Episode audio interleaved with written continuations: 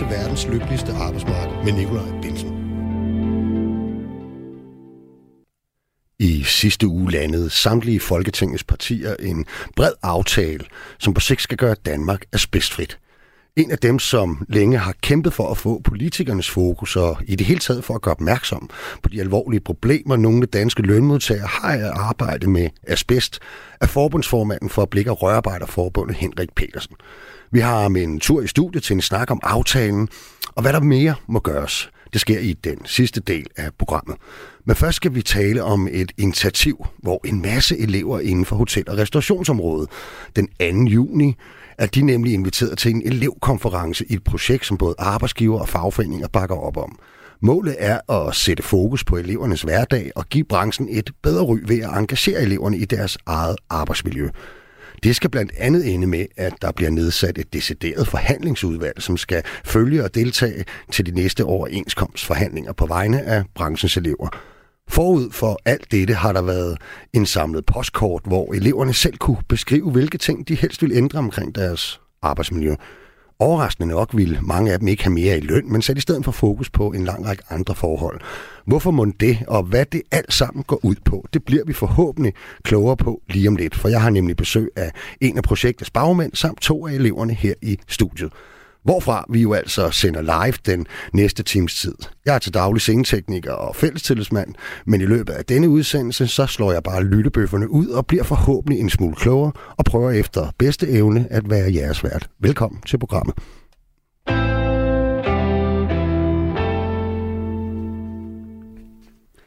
Vi skal have præsenteret mine tre første gæster, og, og spørgsmålet er, om I egentlig ikke øh, har lyst til at gøre det selv. Vi kan jo starte heroverfra.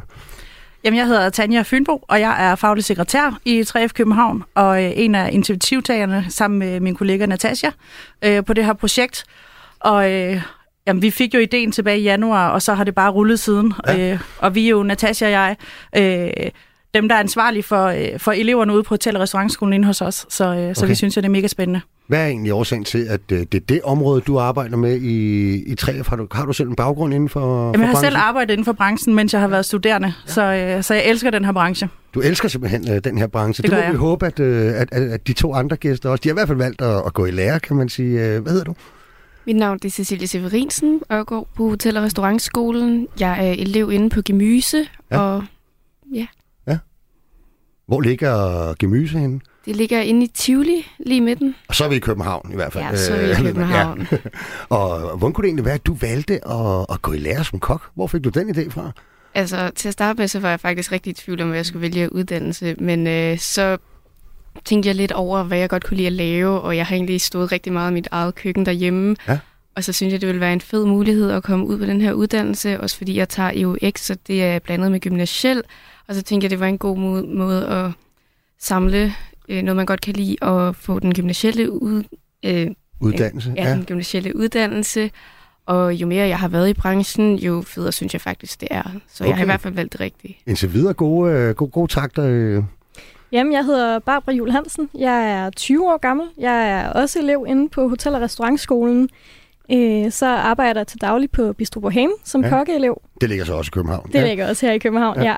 Og jeg tager også en EUX. Jeg prøver lige at forklare, hvad EUX, du var lidt inde på det, Barbara. Det er jo det her med, at man, øh, man både tager en studentereksamen, samtidig med, at man står i lære. Lige præcis. Så det tager lidt længere tid, end både at stå i lære, og hvis man bare skulle gå i gymnasiet. Hvor lang tid tager det? Jamen, det tager cirka fem år til, til sammenlagt. Så man noget, noget af tiden inde på skolen og har gymnasielle fag, og så noget af tiden har man ude hos lærermesteren. Ja, og noget af tiden vel på hotel- og restaurationsskolen, ikke? Ja, det er ja. den tid, man står, øh, eller er på skolen. Der har man også gymnasielle fag. Altså, det lyder, nu spørger jeg bare lige, ikke? Jeg synes, det lyder, der er jo dem, der synes, det er hårdt nok bare at gå i gymnasiet eller stå i lære i sig selv. Det lyder fuldstændig sindssygt at, at sige, jeg, jeg gør lige begge dele øh, på et år mere, end det ellers ville tage at, at tage en almindelig faglært uddannelse. Jamen, det er da også hårdt. Ja. Altså, det er det, man skal have sine, sine færdigheder parat, og man skal virkelig vælge det. Øh, og der er også der er mange, der dropper ud af den uddannelse, fordi mm. de ikke lige er klar på, hvor hårdt det er. Er det? Okay. Det er der, men det er der jo generelt med håndværksfagene. Ja. Hvad er egentlig, øh, hvad, er det, hvad er det sjoveste, Cecilia? Er det selve det at være ude i virksomheden og stå i lære det og lære tingene praktisk med hænderne, eller er det, er det at øh, gymnasiedelen, hvis man kan kalde det det, øh, altså skolebøgerne? Altså, jeg vil nok sige, det er det at komme ud i lære og stå ude ja. i et rigtigt køkken. Og lige nu til jeg selv dagen ned til, at jeg skal tilbage igen her om en måneds tid, så det bliver mega fedt. Gør man det, så går man og glæder sig til ja, at komme... man går og øh, glæder sig til ja. at komme tilbage. Men øh, det er også hyggeligt nok at være på skolen, ja. og man er samlet omkring nogle kammerater på ens egen alder, mm. eller det, man egentlig går og taler med. Så det jeg er tror, meget hyggeligt at komme tilbage. Det lyder som om, at din arbejdsgiver bliver glad for det, du har sagt indtil videre her. I kan også som lyttere deltage i dagens program. Skriv her ind, hvis du har et spørgsmål til mine gæster eller en kommentar til debatten. Det gør du ved at sende en sms til 1424. I sms'en skal du skrive R4 efterfuldt af mellemrum og så din besked. Jeg glæder mig til at høre fra jer. Men Tanja, du er en af dem, som øh, fik ideen til hele det her projekt. Skal vi ikke lige høre, hvad var baggrunden for, at, øh, at dig og din kollega Natasha, I tænkte, at øh, nu gør vi altså det her? Altså baggrunden er jo, at branchen har fået et rigtig dårligt ry. Øh, der er rigtig mange elever og, øh, og unge mennesker og øh, ansatte generelt, som kommer og fortæller os om øh, dårlige arbejdsvilkår. Øh, eleverne får ikke udbetalt det, de skal. Øh, de er bange for at komme og fortælle os, når der er problemer. Øhm, så, så, så branchen har fået et rigtig dårligt ry, og, og optaget på skolerne inden for vores fag, falder for hvert år. Mm. Øh, og det er rigtig trist at se, fordi det er jo en virkelig fed branche at arbejde mm. i. Så vi, vi fik egentlig den her idé, der hedder, vi må gøre et eller andet for mm. at få gjort noget ved den her branche, så den bliver mere attraktiv igen. Mm. Og så havde vi, jeg var næstformand i 3 Ungdom for 10 år siden, hvor jeg fik muligheden øh, for at være med ved overenskomstforhandlingerne dengang. Øh, og så øh, Natasha og jeg, vi, øh, vi satte os ned i januar og, øh, og sagde, lad os samle nogle krav ind til, til den her elevoverenskomst. Og, øh, og det var egentlig bare vores helt oprindelige plan. Og så har jamen, så rullet bolden der, og nu er det bare blevet vokset til det her kæmpe store projekt, fordi vi har fundet ud af, at udover at eleverne synes, det er mega fedt, så har arbejdsgiverforeningerne og alle de organiserede arbejdsgivere, mm. øh, skolen, Pension Danmark, øh, alle de her steder, synes jo, det er en mega fed idé, det her med, at vi involverer eleverne i deres egne løn- og arbejdsvilkår, og, og de også kan se ideen i, at vi har en branche, som kommer til at mangle arbejdskraft, mm. så vi er nødt til at gøre et eller andet. Mm. Vi, øh, I har blandt andet gjort sådan nogle ting med, at man kunne udfylde nogle postkort, hvor man beskrev, øh, øh, hvad for nogle problemer man havde i sin dagligdag. Dem, dem tænker jeg, vi snakker om øh, lidt senere, men den næste sådan, øh, pejlemærke, det er jo, at I skal holde sådan en elevkonference øh, lige om lidt jo, den 2. juni, ikke, øh, Tanja? Hvad, hvad, hvad, hvad, hvad er indholdet af den konference og, og, og formålet med den?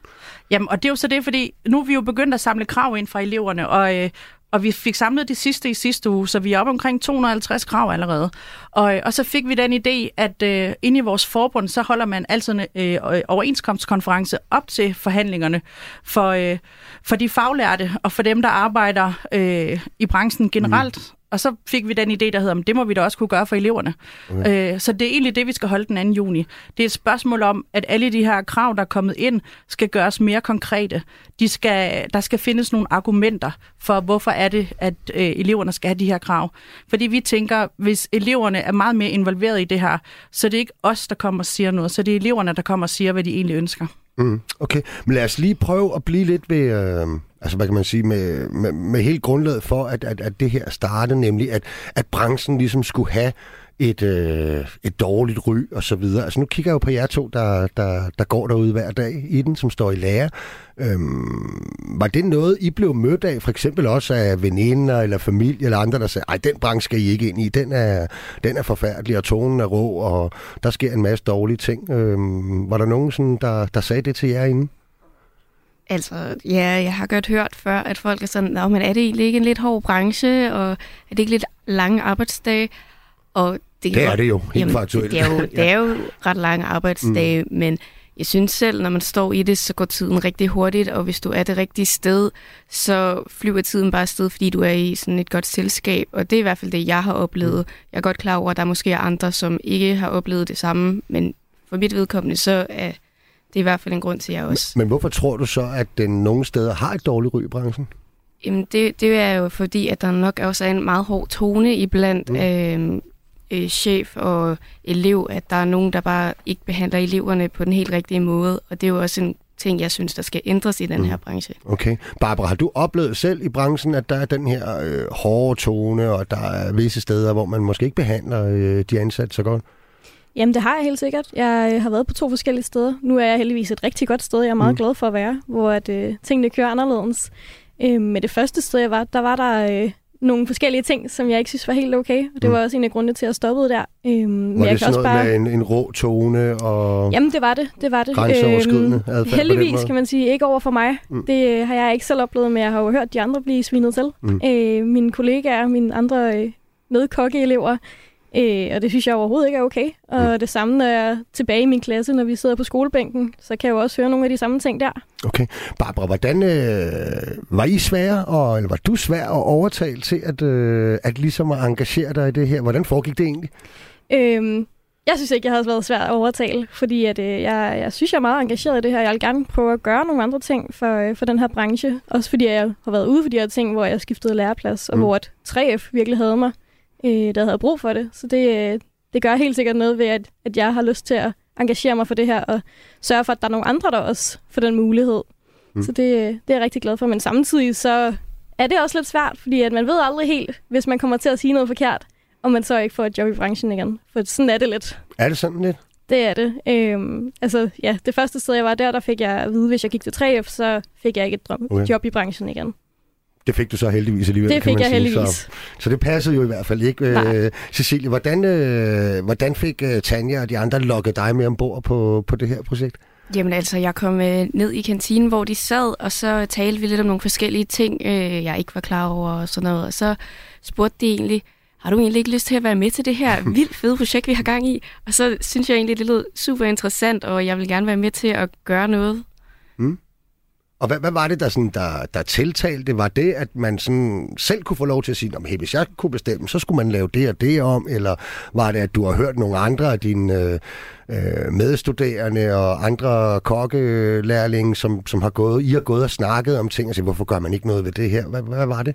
Jamen, jeg tror, det har været en god blanding mm. af det, at øh, de sagde, at vi elever selv kan være med til at ændre på nogle ting, og jeg har gået og hørt fra andre, at der er nogle ting, som de virkelig har synes har været super nederen, og det synes jeg gerne skulle ændres. Og så det der med, at vi selv har fået en stemme, det synes jeg vil være en god mulighed. Mm.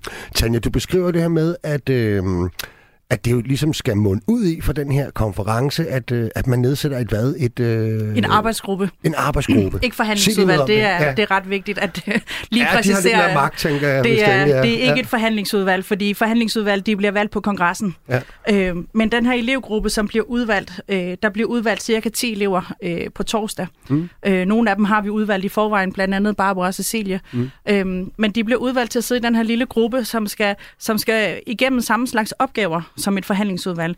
Så vi, øh, vi kommer til at putte dem igennem noget uddannelse, øh, hvor vi skal snakke lidt om, når, hvis man kommer med et krav, der hedder, vi vil gerne have mere i løn, hvad koster sådan et krav for en arbejdsgiver? Mm. Vi kommer igennem noget argumentationsteknik og noget forhandlingsteknik, øh, så de her elever bliver klædt på til at skulle sidde over for en arbejdsgiver og sige, når jeg gerne vil have det her øh, som elev, øh, som krav, så koster det noget, og når det koster noget, så skal jeg kunne forklare, hvorfor er det, jeg gerne vil have det her. Mm, så, så det er også en helt pædagogisk øvelse i virkeligheden, i hvordan den danske model fungerer. Den bliver der jo snakket meget om lige i lige disse tiden, timer. Ja. Det her, Tanja, ikke?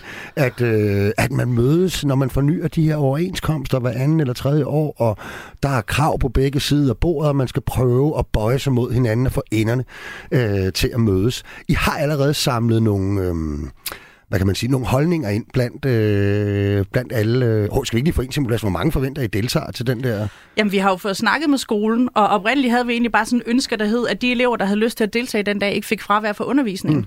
Så vi havde et mål, der hed, at vi skulle gerne have 100 deltagere. Mm. Og så valgte skolen at sige, at det bliver bare obligatorisk undervisning. Okay. Så lige nu hedder den 200 deltagere. Okay, fedt. Ja, det er jo mange. Det må man sige. Det ja. er dejligt.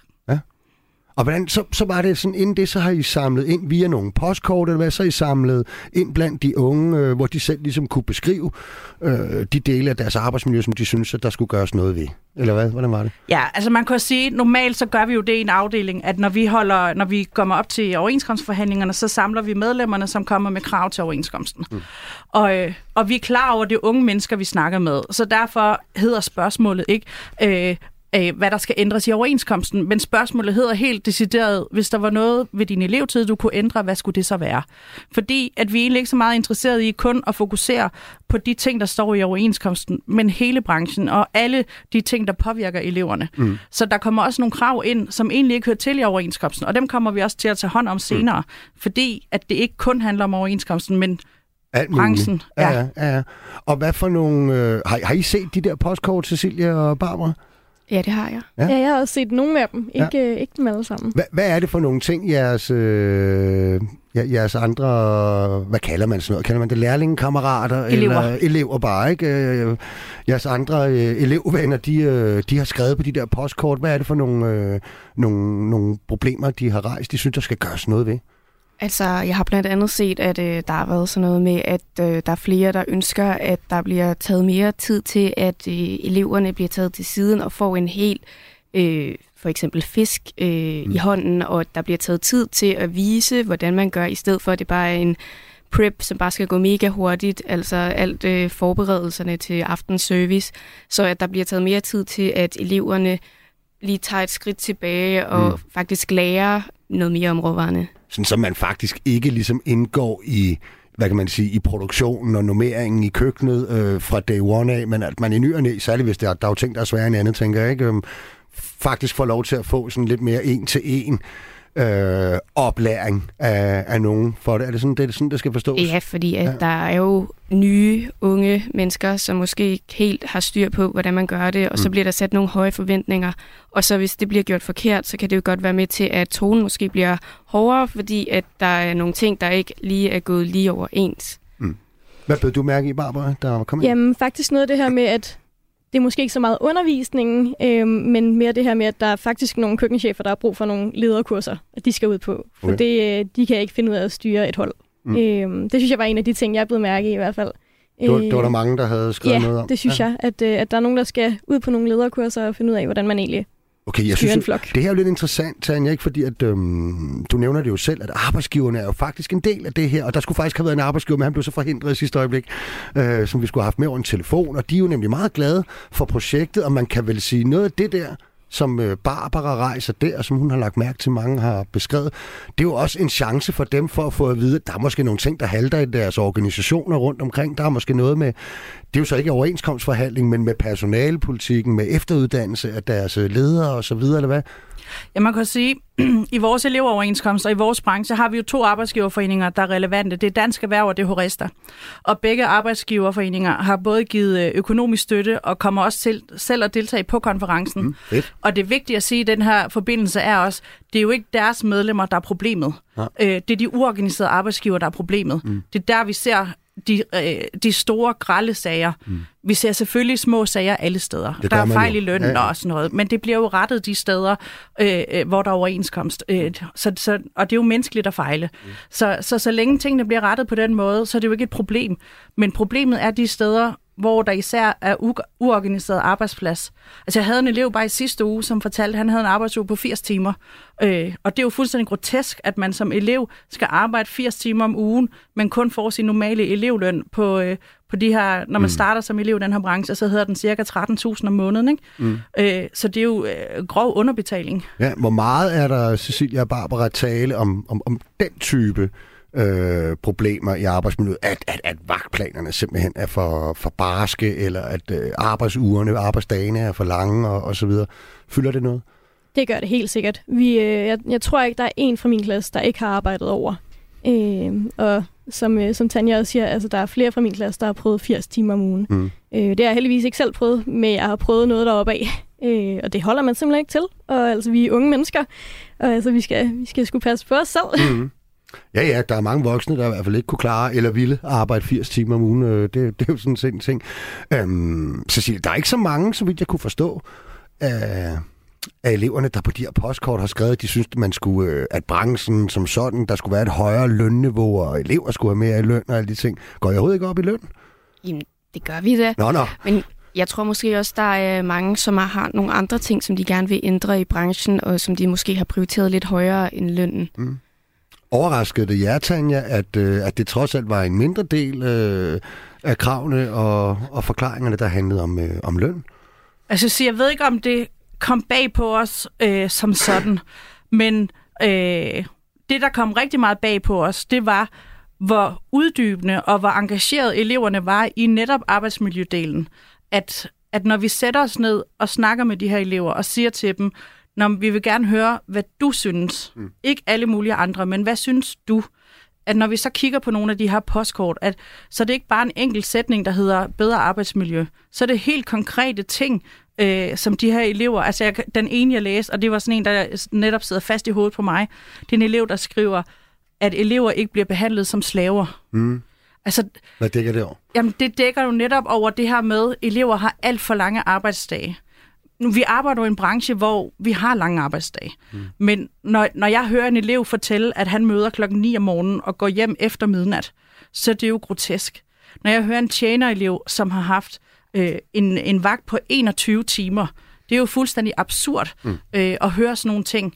Øh, når jeg hører elever fortælle om, at øh, jamen, hvis de ikke, øh, hvis de ikke øh, opfører sig ordentligt, jamen, så er de færdige i branchen. Øh, altså, når det er sådan nogle trusler, der mm. kommer, det er fuldstændig grotesk øh, at høre ingen steder hjemme. Mm. Okay, hvad siger, øh, hvad siger de andre, I går i klasse med, og, og der står i lærer? Hvad siger, hvad siger de til hele det her projekt? Nu I kan jeg mærke dem, der sådan er, er hoppet med ind der, hvor det er rigtig sjovt at være aktiv og engageret omkring det. Hvad siger, hvad siger de andre? Øhm, altså dem i min klasse, de bakker virkelig op om det her, ja. fordi at de, øh, de har det på samme måde ligesom mig. Vi er alle sammen i samme båd. Øhm, så det, øh, de synes, det er fedt, mm. at vi er engageret i det her. De vil virkelig gerne komme til den her store elevkonference. Øhm, så det er virkelig dejligt, at der er noget opbakning. At de ikke bare ligesom siger, om det vil vi helst ikke lige være en del af, for ja. det tør vi ikke. Har du samme oplevelse, Cecilie? Ja, der er stor opbakning. Jeg har også nogle kammerater, som faktisk er droppet ud af min klasse, og måske også helt ud af skolen, og de siger selv, de vil møde op til den her kongres, fordi de okay. synes, det er super fedt. Nå, okay, det er ret fint. Men altså, Tanja, jeg tænker, det er jo positivt, ikke? Og at, at de unge mennesker er så engageret og, og går op i det her. Kunne man, hvis man var lidt fræk, også sige, at øh, er det ikke et meget stort ansvar at lægge over på elever og dem, der går på hotel- og restaurationsskolen, og øhm, at det er dem, der ligesom skal redde hele branchens ry, og skal sørge for, at flere vil tage uddannelsen, og at øh, man får bedre arbejdsmiljø og forhold. Det er vel egentlig dit arbejde, og 3F's øh, arbejde, og arbejdsgivernes ansvar, i øvrigt, mm. ikke? Man kan sige, at du har ret. Men øh, vi er også godt klar over, at øh, vi får ikke ændret holdningen hos en 50-årig køkkenchef, som har været i den her branche i 40 år. Det er ikke hans holdning, vi får Hvorfor ændret. ikke det? Prøv lige, det bliver vi lige med. Det er fordi, han har været i den her branche, og når, når jeg kommer ud på skolen, hvis du vidste, hvor mange gange jeg hører det her begreb, der hedder, dengang jeg var elev, mm. eller sådan er branchen jo, eller hvis du ikke kan klare mosten, eller alle de her ting. Der ligger sådan en forventning i, at det at være elev, det betyder, at man skal finde sig mm. i at blive behandlet på den her måde. Og hvis vi kan lære nogle elever, at nej, det skal du ikke finde dig i, øh, og at vi får nogle elever til at stille sig op og sige, det er ikke i orden det her, øhm, så, så tror jeg, at vi når rigtig langt. Og så på et tidspunkt er der nogle køkkenchefer, der måske lærer det her med, Nå, men vi har faktisk nogle elever, som siger øh, nej tak til det her. At, øh, at så bliver de tvunget til mm. at, at ændre holdningen. Barbara, du stod og nikkede, mens, øh, mens Tanja talte, fordi du er enig ud fra. Ja, meget. Altså det her med, at der er nogle køkkenchefer, der er i hvert fald, eller bare i det hele taget kokke også, der er sådan, om vi har prøvet det her i, øh, i vores elevtid. Nu skal jeg straffe dig, fordi jeg havde mm. det på den her måde. Altså, der er lidt den kultur, der er, at når, vi skal have det lige så hårdt, som de havde dengang. Ja, det I stedet for at gøre det bedre. Det er et fænomen, der findes, som man, som man debatterer mange steder i samfundet i øjeblikket, kostskoler, og, og man kender det altså også ude på byggepladser og andre steder. Der har været den her tendens til at sige, at øh, jeg havde det af helvede til, da jeg stod i lærer, og nu er jeg blevet svend, så nu er det min tur til at, at give alle de negative oplevelser videre. Ikke? Øhm, det, er jo, det er jo et mærkeligt system, altså må man bare sige, at det skal være sådan. Tror I, det er blevet nemmere de senere år, fordi at der trods alt har været så meget snak om for eksempel MeToo og krænkende adfærd og tonen og måden, vi ligesom opfører os på hinanden, når vi går på arbejde. Tror I, det er blevet mere legitimt at sige fra, eller at diskutere de her emner, for eksempel når man er, er, er i klassen og sådan noget med hinanden? Altså, jeg tror, det er blevet bedre øh, ude på arbejdspladserne. Det er stadig ikke godt nok overhovedet. Men tror du, det er blevet nemmere at tale om? Det tror jeg helt sikkert, og ja. især i klasserne, øhm, hvor man godt kan mærke, når man kommer ind efter, efter at have været ude i sin læreperiode, så er der lige noget, når man prøver at se, hvor stort et brandmærke jeg har. Jeg har arbejdet så så mange mm. timer, lige skal overgå hinanden først, og så bliver det sådan, okay, det det var egentlig heller ikke helt okay, det her. Ja. Og så begynder man at kunne snakke om det, men der skal lige, man skal lige bryde den der øh, skald, der ligesom mm. er, fordi at det skal være sejt og macho. Oplever I også, Tanja, at, øh, at, at der på en eller anden måde er kommet måske flere henvendelser til jer med, med, med unge, der bliver, føler sig dårligt behandlet? Øh? Det kan vi rigtig meget mærke, mm. øh, især øh, i den sidste måned til to. Øhm, politikken satte jo også fokus på, øh, på problemet her for, øh, hvad er det, to måneder siden, tror jeg, mm. øh, hvor de netop havde de her artikler med øh, kokkeelever, som bliver behandlet virkelig dårligt, og hvor de netop får det her at vide, jamen hvis du henvender dig til 3F, så er du færdig i branchen. Mm. Og, øh, og hvor der jo efterfølgende kom en artikel, hvor vi jo netop fortæller det her med, når, altså det er ikke rigtigt. Øh, nu har, jeg har været ansat i 3F i 10 år, og jeg har aldrig nogensinde, og jeg har været på skolen i de 10 år, jeg har aldrig nogensinde haft en elev, som ikke er kommet videre, hvis vedkommende gerne ville. Mm. Så det er også for at sige, at vi ved, at de her trusler findes, og vi ved, at eleverne bliver behandlet dårligt, og vi ved, at de er bange for at komme og fortælle os det. Men når de kommer og fortæller os det, så får de også den hjælp, de har brug for. Ja, og så ligger der jo også i det, du siger i virkeligheden, at, at man kommer videre, og det gør man vel, fordi der faktisk også findes en masse gode arbejdsgiver i branchen. Og det gør der nemlig. Som, ja. Fordi vi har jo samarbejde med rigtig mange arbejdsgiver, som er fornuftige mennesker, mm. og som behandler eleverne rigtig godt. Og det er jo blandt andet de medlemmer, som både Dansk Erhverv og Horester har, som netop overtager de her elever, mm. som, øh, som jo kommer ind og er helt ødelagte og fuldstændig knækket, fordi de, har kom, de er kommet ind i en branche, hvor de elsker branchen, men er knækket, fordi de havnet et sted, hvor mm. at der har været en, ja, sindssyg øh, køkkenchef mm. eller restaurantchef. Okay, du lytter stadig til verdens lykkeligste arbejdsmarked her på Radio 4. Vi sender live, så hvis du vil kommentere på programmet, kan du fortsat sende en sms til 1424 og skrive R4, og så din besked efter et mellemrum. Jeg har fortsat besøg af de to kokkeelever, Cecilia Severinsen og Barbara Jul Hansen, samt den faglige sekretær for 3F, Tanja Fynbo. Og vi har hørt en masse om det meget spændende projekt, som skal engagere eleverne i deres eget arbejdsmiljø, overenskomstforhandlinger og arbejdsplads. Alt sammen for at skabe et bedre ry i hotel- og restaurationsbranchen. Om små 10 minutter kommer forbundsformanden for Blik- og Rørarbejderforbundet forbi, og vi skal tale asbest. Og ikke mindst den politiske aftale, der landede i sidste uge på området. Barbara og Cecilie. I jeres fag, der er man jo vant til at stå op hele dagen, ikke? Altså at bruge sine hænder og sin krop og arbejde i et hektisk miljø. Altså for sit liv, altså tror I, I kan holde ud og sidde til sådan en konference og høre på en masse voksne mm. mennesker, der står og ævler og bævler? Jamen, altså som sagt tidligere, så tager vi begge to en EUX, så vi er vant, til også at, sidde, øh, ja. at sidde ned halvdelen af tiden. Ja. Øhm, men ja, selvfølgelig kan vi da det. Good point, ja. Ja, det kan godt være, at man lige kommer til at trippe lidt med benene, eller lige skal ja. have frisk op på noget vand, men ja. øh, det tror jeg snakkens, vi kan klare. Men jeg har gjort lidt, Tanja, for at det også, der, der sker også lidt, øh, der er noget med nogle præmier, og man kan, der er lodtrækning, og man kan vinde lidt, og øh, der er sponsorer på og sådan noget, ikke? Så det ja. er ikke bare forelæsninger for præsten, vel? Øhm. Overhovedet ikke. Altså man kan sige, vi har netop fordi vi jo netop kommer selv fra branchen, så vi ved jo, at vi sidder ikke ned en hel dag.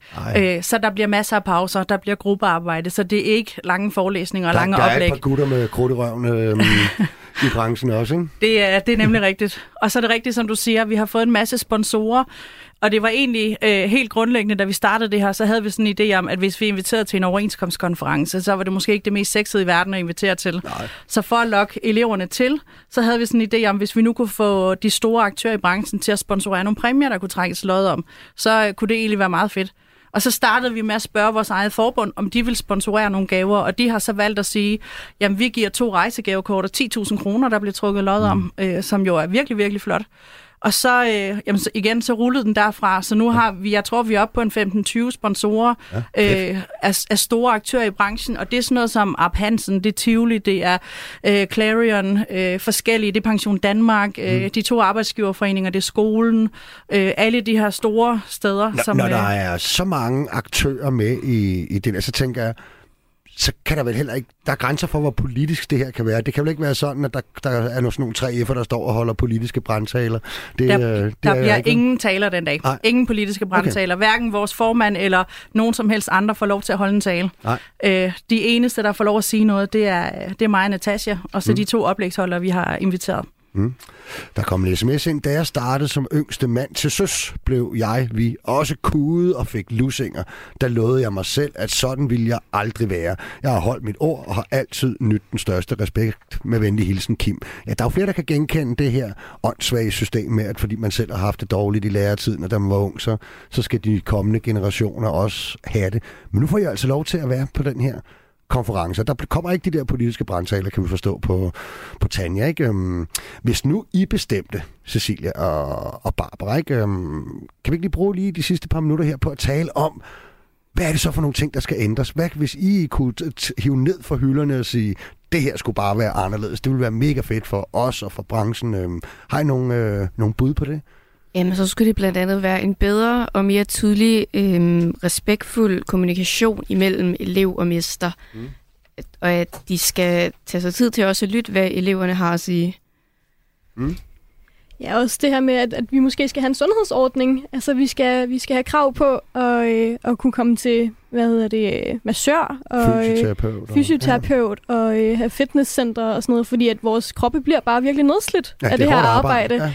Ja. Øh, så det ville være mega fedt, hvis vi, øh, hvis vi kunne få det ind. Mm. Hvad med sådan noget med noget? Altså, man har altid en tendens til, når man er ung, så, så tænker man ikke så meget over, hvordan det er at arbejde i den her branche, når man er 50 eller 55, eller måske lige frem 65. Og I skal jo altså arbejde til I er ja, over 70 eller et eller andet, ikke? Øh, ender den pensionsalder med for jeres vedkommende. Og tænker, er der nogle ting, øh, man kunne tænke sig, som måske gjorde, at man... Øh, det, er en, det er en branche, hvor mange får stress også, øh, for eksempel, ikke? Så det ikke var så, så hektisk, som, øh, som det nu er. Men altså, jeg synes, det er blevet meget mere åbent at tale om, fordi at, altså, der er flere og flere, der tager UX fordi at de godt ved, vi kan altså ikke blive den her branche i 30 år. Mm. Det er simpelthen ikke altså, muligt for os, hvis, øh, hvis vi skal køre på på den måde, som vi har gjort indtil videre. Så er der også mange, der bare tænker, okay, vi kører bare ud af, det kan vi sagtens. Vi, øh, vi er udødelige. Mm. øhm, men, men der kommer man til et punkt, hvor det ikke kan lade sig gøre mere. Øh, så det kunne være rigtig fedt at ja, få mm. de her, for eksempel en sundhedsordning. Sundhedsordning, ja. Er det noget, I altså, behøver I få den idé fra eleverne? Har I ikke selv kunne spotte den på forhånd, Tanja, at øh, det var måske en meget god idé? Eller hvad? Jo, det, øh, det jeg vil ikke lyve at sige, at, øh, at den ikke er født hjemme hos os, øh, den idé.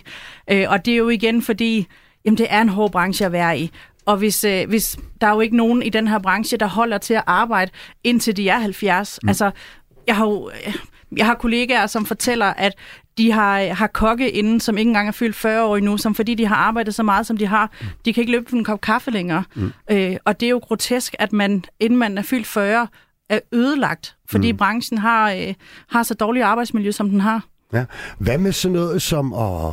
Fordi en del af den samtale, vi har om, at man måske ikke kan holde til hårdt fysisk nedslidende arbejde øh, frem til en pensionsalder på over 70, og jeres arbejde er øh, hårdt fysisk. Det, det kan vi lige så godt erkende. Øhm, kunne det være, at man fokuserede på sådan noget, også når man så var ung, at så kan det være, at man kan ligesom øh, rykke videre i teksten, hvis I forstår, hvad jeg mener. Ikke? Altså hvis nu der var en masse fede kurser, som man, øh, øh, som man kunne udvikle sig inden for branchen og faget, øh, er det noget, man har fokus på? Øhm, det ved jeg ikke. Altså igen, så, øh, så tager jeg UX, mm. fordi at jeg så har mulighed for senere ja, ja, ja, du kan jo sådan videreuddanne mig. Ja. Øh, og det tror jeg, det, igen, det er også det, jeg hører fra min klasse. Altså, mm. det er derfor, de tager en UX. Mm. Øh, fordi vi ligesom har set det i øjnene. Men ja. det kunne være rigtig fedt, hvis det så var noget inden for madlavning, så derfor man kunne tage nogle mm. videregående uddannelser ja. øh, eller kurser, mm. som der ligesom... Øh, ja. er, er der ikke sådan nogen, Tanja? Der findes jo forskellige lederkurser øh, og forskellige ting. Øh, desværre er de køkkenchefer og restaurantchefer, vi ser rundt omkring i branchen, bare ikke øh, uddannet. Og det er fordi tit og ofte folk forsvinder ud af branchen. Så mm. lynhurtigt skal man have en ny køkkenchef og en ny restaurantchef. Så ofte er det, kan det godt være øh, folk, der var elever for et halvt år siden, som nu er køkkenchef. Mm. Øhm, og som, øh, som ikke fordi de nødvendigvis er dårlige mennesker, men de er bare ikke uddannet til at være ledere. Mm. Noget, der har undret mig de sidste mange år, ikke, det er jo, at, at man har jo ikke kunnet tænde for fjernsynet, og uanset hvad for en kanal du knaldede ind på, så var der en eller anden form for et madprogram, eller et madkonkurrenceprogram. Ikke? Og nogle gange bager de, andre gange så laver de mad, og øh, kokke er jo virkelig blevet sådan nogle, ja, nærmest sådan lidt øh, sexsymboler, og det er altså dem, der har fat i den lange ende. Ikke? Det er enormt populært. Hvordan kan det være, at at, øh, at forholdene i branchen og ryddet i branchen ikke er fulgt med, hvor meget øh, det egentlig fylder i medier og tv, og hvor sådan lidt kokeret øh, det hele er? Jamen altså, nu kan man sige, at vi har alle sammen set Gordon Ramsay Ja, stå stå og øh. Ja, og det er jo fordi, det er fedt at se på. Øh, det er godt tv, Mm. og det tror jeg helt sikkert, der er nogen... Øh, Det var, nogen det var da du så Gordon kokke. Ramsay, du tænkte, jeg skal være kok. Ja, helt sikkert. Ej, det var det da ikke, men, men jeg tror, der er bare mange, der sidder og tænker, om det er bare, det er bare for tv'ets skyld. Mm. Øhm, men der er også nogle kokke, der kommer ind med den indstilling, det er sådan her, det er. Så, Mm. så må jeg også råbe for at vise, altså, jeg, har, Ja. jeg har noget respekt. Så derfor så tror jeg ikke rigtig, det er altså, fuldt med, fordi jeg, det tænker jeg, "Nå, men det er bare sådan, det er. Okay. Tanja Fynbo, Cecilia Severinsen og Barbara Jul Hansen. Det har været en fornøjelse at have besøg øh, af jer. Og kan I have øh, en rigtig, rigtig god konference her den 2. juni. Jeg håber virkelig, at øh, vi kommer til at høre en masse spændende fra jer efterfølgende. Tak, Tak. Tak, det var en fornøjelse at være med. Du lytter til verdens lykkeligste arbejdsmarked med Nikolaj Bensen. Og så har vi lige mens skilleren spillet fået skiftet lidt ud her i studiet, og jeg kan nu byde velkommen til forbundsformand for Blik- og Rørarbejderforbundet, Henrik W. Petersen. Kort, øh, Henrik, hvad er din baggrund, og hvor længe har du været formand for Blik- og Rørarbejderforbundet? Ja, først og fremmest tak for invitationen. Det er så lidt. Øh, jamen, øh, min baggrund er, at jeg er uddannet blinkenslager ved Vestmontør. Ja. Og øh, jeg har været forbundsformand i 3,5 år nu. Okay, Før det jeg. relativt ny forbundsformand, ja.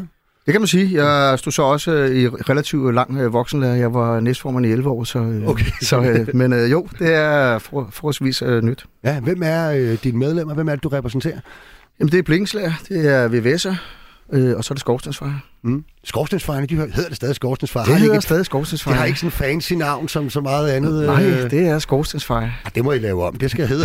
Nej, det er et fint navn. Det er Ja, okay. fint navn. Synes jeg faktisk også, ikke? Ja. Øhm, for i uge blev alle Folketingets partier enige om en politisk aftale om at styrke indsatsen mod det livsfarlige asbest. Mm. Selvom det har været forbudt at bruge asbest i Danmark i mere end 35 år, så udgør det stadig en stor risiko for arbejdsmiljøet.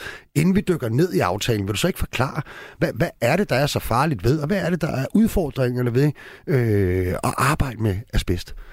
Jamen, for det første, så, så er det farligt på den måde, at hvis du får asbestose, så udvikler det sig til lungehindekræft. Mm. Og lungehindekræft er mere eller mindre uhelbredeligt. Så det er jo sådan set lidt det samme som at få en dødsdom. Jo. Hvordan Øh. får man det i dag, øh, hvis, hvis, hvis det egentlig er forbudt? Jamen, det er jo fordi, at materialet blev forbudt at bruge Mm. øh, tilbage i 80'erne. Men det sidder jo stadig, Stadig bygningerne. bygningerne. Ikke? Og det er sådan cirka en tredjedel af vores bygninger her i landet, det, det stadig er i. Jo. Så, øh, så er det klart, at øh, som håndværker bliver du jo lidt øh, mere eks- eksponeret for det, når du nu går og renoverer mange Mm. af de bygninger. Og det er jo dem, der sker i øjeblikket. Mange af bygningerne fra 80'erne, Mm. mm. øh, de bliver jo renoveret i øjeblikket. Øh, så det er jo selvfølgelig, så er du ekstra eksponeret. Men altså, det, det, alle kan jo blive udsat for det her. Mm. Øh, Ja, hvis du bor i en bygning, vel? Ja, lige præcis. Altså, det kan være din privatbolig, det kan jo være øh, offentlig øh, arbejdsplads, det kan være, ja, sågar museum, Mm. øh, har vi et eksempel på, hvor der var brud på noget, ikke? Hvor, mm. Jeg ved ikke, hvor mange, der er gået igennem det museum, før man Nej. fik øh, konstateret det. Så, så det er jo mange steder, og det er det, der er problemet i det, det er, når der går, altså, det er jo et, fan- asbest var jo et fantastisk materiale. Mm. Det var derfor, man brugte det. Øh, man har jo vidst i mange, mange år, at, øh, at det rent faktisk øh, var, var skadeligt. Men det var både meget brandbart, og øh, altså, øh, du kan sørge for, at der ikke går ild i, og alle sådan nogle ting der. Derfor har man jo brugt det mange, mange steder. Og så længe der ikke er noget brud på det, så er det sådan set ikke farligt. Men det er, når det bliver brudt op, så de her asbestfibre, som er ualmindeligt små, der er ingen, der kan se det med deres blotte øje. Når de bliver frigivet, så er det dem, der kan give det her lungehindekræft. Og der skal bare to fibre til. Mm. Hvis du er eksponibel for det, så, Okay. så, så det sket. Og så går der nogle år, før det udvikler sig, der kan gå helt op til 15-20 år. Men, øh, Men så rammer det lige pludselig, og det, jeg synes, jeg har læst mig frem til på et tidspunkt, at der cirka er 300 om året i Danmark, der, øh, der simpelthen dør. Ja, altså desværre så øh, ligger der altså svinger i tal og har gjort det mange, i mange år nu her på mellem 300 og 400 om året. Mm. Som dør er det. Øh, og det er jo sådan set øh, lidt over dobbelt så mange, som, øh, som der dør i trafikken. Ja. Og der kan vi godt finde ud af at adfærdsregulere med forskellige ting og sager. Mm. Fordi vi gerne vil have nedbragt det tal, heldigvis der.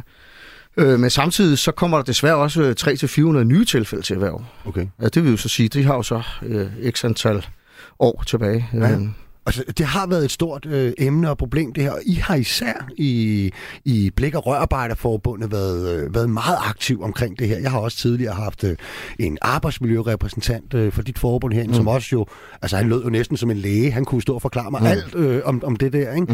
Mm. Øh, nu tog den bare lige igen, for jeg kunne godt huske det, men øh, det kunne være, at lytterne lige skulle... ja, ja. Hvorfor det var ja, så ja, ja, og jeg er ikke læge, det kan jeg godt afsløre. Øhm, men, men det jeg tænker på, hvad, hvad er egentlig grunden til, at det er jer blikkenslager og VVS'er, der går så meget op i, i det her, og måske, øh, fordi der, jeg synes, der er mange andre faggrupper, jeg, jeg hører lidt mindre fra på det her. Det har virkelig været en kernesag for dig og for Blik- og Rørarbejderforbundet. Jamen, det er fordi, i bund og grund, så mener ingen mennesker kan gå på arbejde og risikere at dø af det. Mm. Øh, og det er som de punktum. tal... Ja, ja, punktum. Altså, og de tal, vi lige talte om, de taler for sig selv jo. Så det er sådan set det grundlæggende. Men, men er der måske et eller andet i den type arbejde, I også har, som, som, som gør I lidt mere disponeret end for eksempel bare allerede nogle, nogle, nogle andre håndværksgrupper, så går ude på pladsen? Mm, ja, både og, fordi at, øh, som jeg sagde før, altså lige så snart der går øh, brud på asbestfiber, det ligger jo både i rørisoleringer, det kan ligge flisebeklædning, øh, mm. det kan ligge gulve, det kan ligge lofter. Så, øh, så alle øh, håndværksgrupper er jo sådan set disponible mm. for det, men det er alle, der bevæger sig i sådan bygninger. Det er okay. det, man skal huske. Altså, og det er jo det, vi også har prøvet på at råbe op om. Det er faktisk også derfor, vi er ret begejstrede for den her aftale. Et, mm. for mine medlemmer, eller for vores medlemmer i Blikker Rør, og så i særdeleshed, men det, øh, men det gælder også for familien Danmark, det her. Mm. Altså, nogle af de tiltag, der er i den her aftale. Jo, ikke? Mm. Altså, så det er jo ikke heldigvis, nu skulle der slet ikke være nogen, men det er heldigvis ikke 300-400 blikkenslager, der bliver ramt hver år. Vel? Nej, Der er jo også andre, øh, ja. der bliver ramt af det her. Vi går, vi går ned i aftalen lige om lidt. Jeg kunne bare godt tænke mig at høre inden, øhm, hvordan har I egentlig arbejdet med at prøve at påvirke den her dagsorden og få skabt opmærksomhed omkring det og påvirke politikere osv.? Jamen altså, først og fremmest så satte vi os ned, og så siger vi, at mange gange, hvis man vil have øh, gjort noget her i livet, så skal man også komme med nogle bud på, hvad, hvad, hvad der kan ske, ved, hvordan man kan gøre det. Mm-hmm. Og derfor så lavede vi sådan otte anbefalinger, øh, som vi var inde og aflevere for lidt over et års tid siden til samtlige øh, Folketingets partier, beskæftigelsesordførende og sundhedsordfører. Og, øh, og så startede vi jo ligesom derfra, øh, ud fra de otte anbefalinger, vi havde sat os ned og lavet. Øh, og ja, nu skal, siger du, vi skal tale om aftalen om senere, men det er, kan man også se i resultatet af den politiske aftale, der er kommet. Mm. Og så brugte vi jo selvfølgelig også øh, historie for, for dagligdagen, virkelighedens verden. Mm. Øh, det har det med også at få folk til ligesom at forstå øh, øh bedre budskabet. Og der brugte vi også øh, medlemmer, i særdeleshed en, øh, som hed Dan Henriksen, som øh, desværre er udsat for det her, og ja, øh, meget hårdt ramt. Mm. Øh, men som et ansigt, og en, der ligesom også fortalte øh, hvordan... Hans øh, historie. Ja, hans ja. historie, ikke? Ja. Okay, lad os bare tale om aftalen. Så hvad vil du, bare sådan til at starte med, hvad vil du fremhæve som de, de vigtigste punkter i, i aftalen? Ja, altså det, det synes jeg måske er lige at sige et absolut vigtigste punkt. Det er måske lige svært, fordi det er jo sådan set øh, 12 øh, mm. øh, hvad det hedder, øh, aftelsforslag, man har lavet, og de er sådan lidt forskellige. Der er noget på den korte bane, der er noget på den lange bane.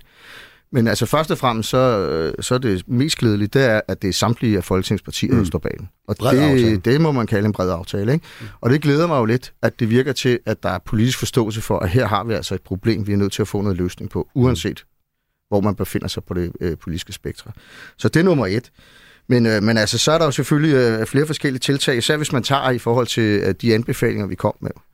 Øh, noget af det, jeg synes, der er, er værd at bemærke, det er blandt andet omkring det her med, med øh, udvidelsen af, af sælgeoplysningsskemaet, for eksempel. Mm. Og, øh, og også med, hvad det hedder, øh, BBR'en.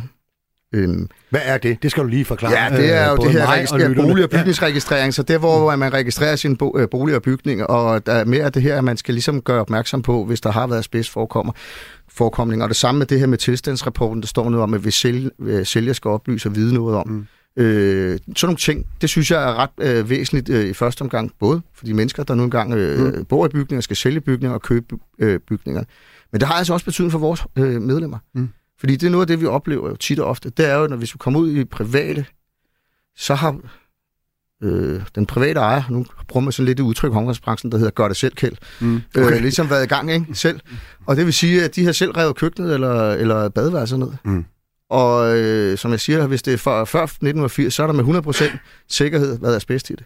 Ja. Og det er jo så ikke blevet asbest Så både gør det selv kæld, ja. og vores medlemmer, som nu kommer efterfølgende ud og skal lave det, og aner intet om, og så er der asbest i hele hytten. Mm. Så alle er faktisk eksponeret her. Mm. Ikke? Så det er, det er en af de ting, som jeg synes jo er ret væsentligt, både altså hvad angår familien Danmark, mm. men så sandelig også vores medlemmer. Ikke? Mm. Øhm. Et, et af initiativerne, Henrik, i aftalen, det handler også om at styrke øh, arbejdstilsynets muligheder for at rejse øh, straffesager for overtrædelse af asbestreglerne. Ja. På den måde kan arbejdstilsynet bedre sætte ind over for virksomheder, der bryder med asbestreglerne. Altså, hvad, hvad, hvad tror du, det konkret kommer til at betyde? Jamen, altså lige præcis den der, øh, det var jo så en af det næste også selvfølgelig, ja, ja. men jeg synes jo sådan set, i, bund og grund, bare for at slå det, for jeg synes, det er en ret god aftale, mm. som bringer os nogle skridt i den rigtige retning. Mm. Men lige præcis den der, den er jeg sådan set ret begejstret for. Ja. Og det er jo sådan set, fordi vi selv har oplevet nogle af det her med, at, øh, at vi har haft nogle medlemmer, der har været udsat for asbest, og da man så konstaterer det, så er arbejdet stoppet, og så sker der jo det, at så øh, rejser arbejdstilsynet ikke nogen sag. Mm. Og så øh, kan man sige, så bliver man jo både, slipper man jo både for bøde, og, og, og, og nogle gange kan du faktisk godt få en straffesag på halsen, fordi du, der er jo faktisk tale om uaksom manddrab her, mm. hvis man gør det her bevidst, jo, kan man sige. Så den der del af aftalen er jeg ret begejstret for. Mm. Det er jeg ret sikker på, vil komme til at betyde, at der er i hvert fald en del arbejdsgiver, bygherrer og andre, der lige tænker sig om, og sådan lige øh, tænker, har vi lige fået tjekket op på det hele, og er der styr på det? Så det, det mm. er ret sikker på, skal nok skal få en konkret betydning mm. for, for vores medlemmer. Så det er sådan rigtig, øh, det, det, det er næsten et hjørnepunkt måske i aftalen lige frem det her? Ja, det er det faktisk, fordi vi har jo haft lidt en, en sag, der også har været lidt i medierne, som mm. hed Esbjerg jo netop, ja. Øh, hvor der var nogen, der var blevet udsat for noget, og så arbejdstilsynet rejste ikke nogen sag, fordi at, og dermed gjorde politiet heller ikke, mm. fordi arbejdet var stoppet, da, da de kom ud. Så det er sådan set, det, det, det er ret begejstret for, at at der er kommet det her ind i. Mm.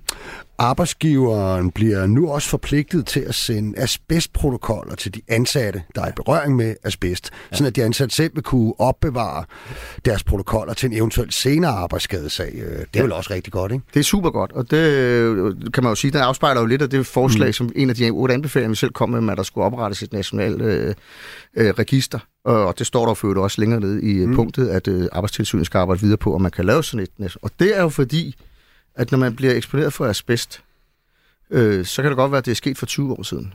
Men det først giver udslag 20 år mm. efter. Og så er det jo altså øh, ret vigtigt, at den pågældende kan påvise, at han havde været udsat for asbest for 20 år siden i arbejdsskade, erstatningsøje med og andre ting. Altså, vi vil egentlig gerne have, at det, at, de, at, at det er folk selv, der har de protokoller, man kunne ikke have et system, hvor arbejdsgiverne havde dem, eller? Øh, sådan er det i dag. Men ja. hvad nu, hvis den virksomhed den går ned om og hjem, eller den bliver opkøbt af en anden, eller de ikke lige har fået øh, registreret mm. det korrekt. Og, øh, så derfor, så først og fremmest vil vi gerne have et nationalt register. Mm.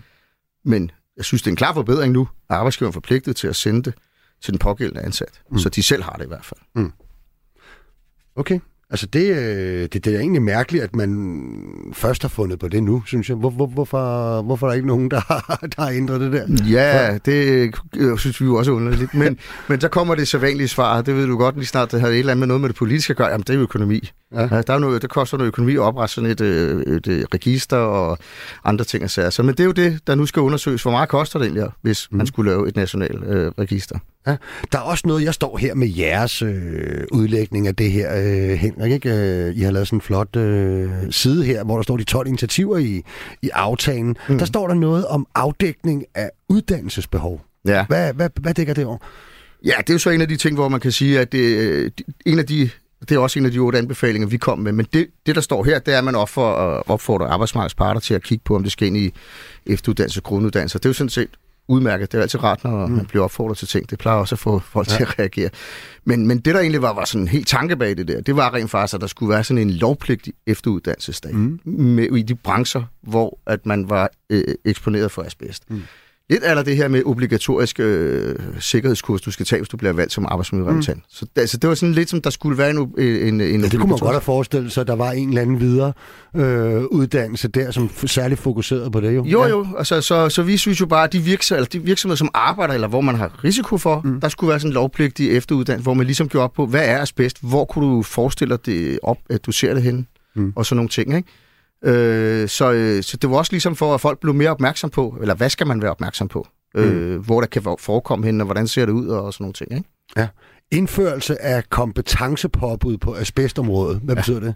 Jamen, det betyder, at hvis et virksomhed har haft uh, lidt, uh, lidt, lidt alvorlige overtrædelser, uh, så, uh, så kan de blive pålagt, mm. at de skal søge rådgivning af arbejdstilsynet. Altså ikke arbejdstilsynet skal rådgive, men arbejdstilsynet kan pålægge dem, at de skal søge øh, rådgivning af øh, et virksomhed, som har noget forstand på det her asbestsanering. Ja.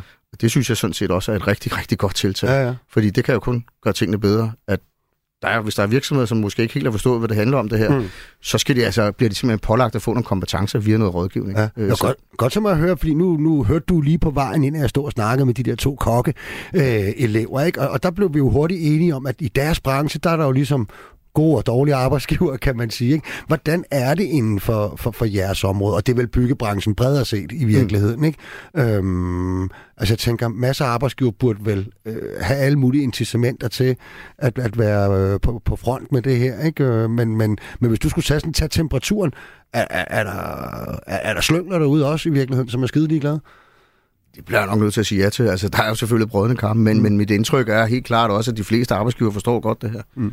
Øh, de forstår godt, det er et problem, og de, altså, de, er jo, de har jo heller ikke lyst til at udsætte mennesker for, øh, for hvad det hedder... Øh, Ja, risiko rent faktisk ja. at dø af det. Altså, mm. altså, langt de fleste forstår da godt øh, problemet. Måske har det bare været sådan lidt, hvad skal vi sige, du sagde det lidt selv, ikke? Altså, der har været sådan en forståelse af, at det var noget, vi forbød i 80'erne. Mm. Så hvad er problemet? Mm. Øh, men problemet er jo bare, at nu kommer det jo til udtryk øh, igen, og det har du jo gjort i år efter år, fordi at det stadig ligger i bygningerne. Ikke? Mm. Øh, men med, med dit indtryk er der, at de langt de fleste arbejdsgiver, der er fuld forståelse for, at der okay. skal ske noget på det område. Okay, det var meget godt. Hvad er der ellers i, i aftalen, som du er begejstret for? Jamen altså, så er der også den her med, hvad det hedder, øh, luftmåling af asbeststøv. Altså mm. nu her, hvor grænseværdien heldigvis er blevet sat lidt ned, så står der jo også i en af aftalerne, at arbejdstilsynet vil gennemføre nogle måleprojekter øh, for at se, ved de forskellige mm. arbejdsprocesser, om man stadig har de helt rigtige værnemidler øh, til at beskytte øh, det her. Det synes jeg sådan set øh, er, er en, en rigtig god ting også. Mm. Øhm, så, øh, så er der selvfølgelig også, hvad det hedder, øh, den her med brug af oplysninger for byggeaffald med problematiske stoffer. Det synes jeg jo egentlig er helt mærkeligt, at man ikke øh, ja. øh, for, har gjort det før. Altså det vil så sige nu, at når det bliver afleveret noget byggeaffald med problematiske stoffer ude på forbrændingen, så kan de øh, sige, at her har vi det øh, til arbejdstilsynet, og så kan arbejdstilsynet tage ud på den pågældende arbejdsplads, og mm. dermed kan man reagere langt hurtigere og få stoppet problemet. Øh, det mm. synes jeg sådan set også er nogle ganske udmærkede tiltag, der er. Okay. Øhm, og så er der selvfølgelig øh, øh nogle ting, som, øh, som vi synes jo... Øh, øh, der mangler lidt, øh, og som skal strammes lidt op, men de er dog omtalt jo i de 12 forslag. Ja, altså du har blandt andet været ude og ærger dig over, at aftalen ikke indeholder et forbud mod indkapsling og en auto... Jeg kan aldrig sige det her. Autorationsordning. Ja, jeg, jeg har altid svært ved at sige det her. For virksomheder, der arbejder med asbest, hvad handler det om? Jamen altså, hvis vi skal tage den med, med, med, med autorationsordning først. Altså der har vi jo kommet med klart anbefaling af, at der burde være noget autorisationsordning. Ligesom mm. der er på el- og VV-branchen. Altså, du og skal, hvad er det? Ja. ja, det er en autorisation, det er jo, at du skal have gennemført en uddannelse for at hele taget kunne, øh, kunne, øh, mm. kunne øh, øh, drive sådan en virksomhed. Mm. Øh, det vil sige, du, der der ligger autorisation Navse. til, ja. ja, og til, til, til noget VVS-arbejde og, og på elarbejde. Mm. Øh, og det er klart, at får, man, får du frataget sådan en autorisation, så er det også svært at drive virksomhed. Mm. Ikke? Og der kan man jo sige, at det er lidt grotesk i dag, at øh, i dag, der skal du bare tage et dags AMU-kursus, så må du udføres bedst ude for, og fire dages AMU-kursus, så må du gøre det indenfor, og så kan jeg sætte mig ned og oprette et firma. Ikke? Altså, mm. det kunne måske nok luge en del ud i de lidt rådne kar, det kunne nok også luge en del ud i måske folk, der ikke havde helt kompetencerne til det. Og derfor ærger det mig selvfølgelig lidt, at, øh, at det ikke er blevet slået fast, men der står jo dog i aftalen nu, mm. at man skal undersøge øh, mulighederne, og man har opdaget, at det er faktisk noget, der sker rundt omkring i verden, og når det er sket, skal man drøfte med arbejdsmarkedets parter øh, ja. muligheden for at indføre det, og der forventer vi jo selvfølgelig at blive indkaldt, ja, ja. øh, som bliver rørarbejderforbund. Det er logisk. Må, må jeg ikke lige høre en ting, Henrik, her til, til mod slutningen, at øh, er det ikke et eller andet sted meget fedt, når man har arbejdet sådan helt konkret strategisk, og jeg vil også nærmest, altså som, som fagforeningsformand, øh, med et emne, som betyder virkelig meget for dine medlemmer, og som jo altså det her, der er jo tale om dødsfald og det ene og det andet. Øh, er det ikke meget fedt, når der faktisk sker noget øh, på Christiansborg, og politikerne, de faktisk øh, lytter, og man, man føler, lidt man har gjort en forskel? Jo, og det vil jeg gerne lige svare på. Inden ja. jeg lige gør det, vil jeg godt lige, sige, ja, lige nævne den med indkapslingen. Ikke? Ja.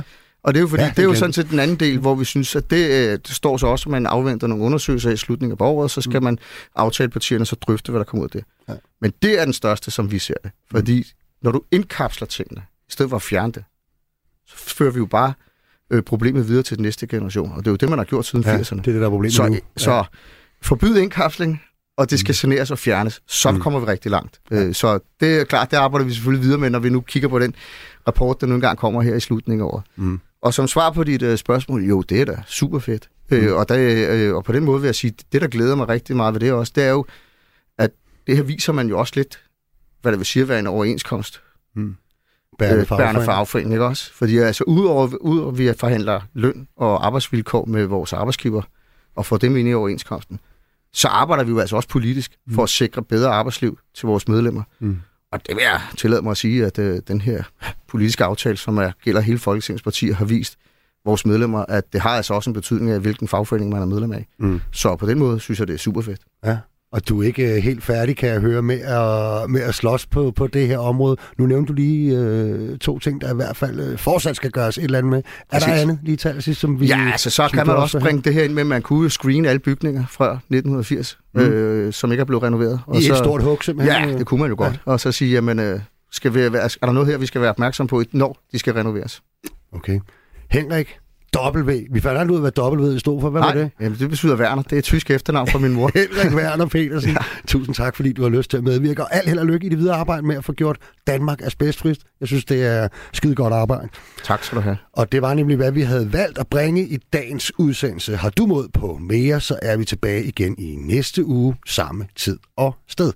Verdens lykkeligste arbejdsmarked, det er produceret af Rackerpark Productions for Radio 4. Og dagens program, det var tilrettelagt af Julie Lindhardt Højmark. Vi høres ved.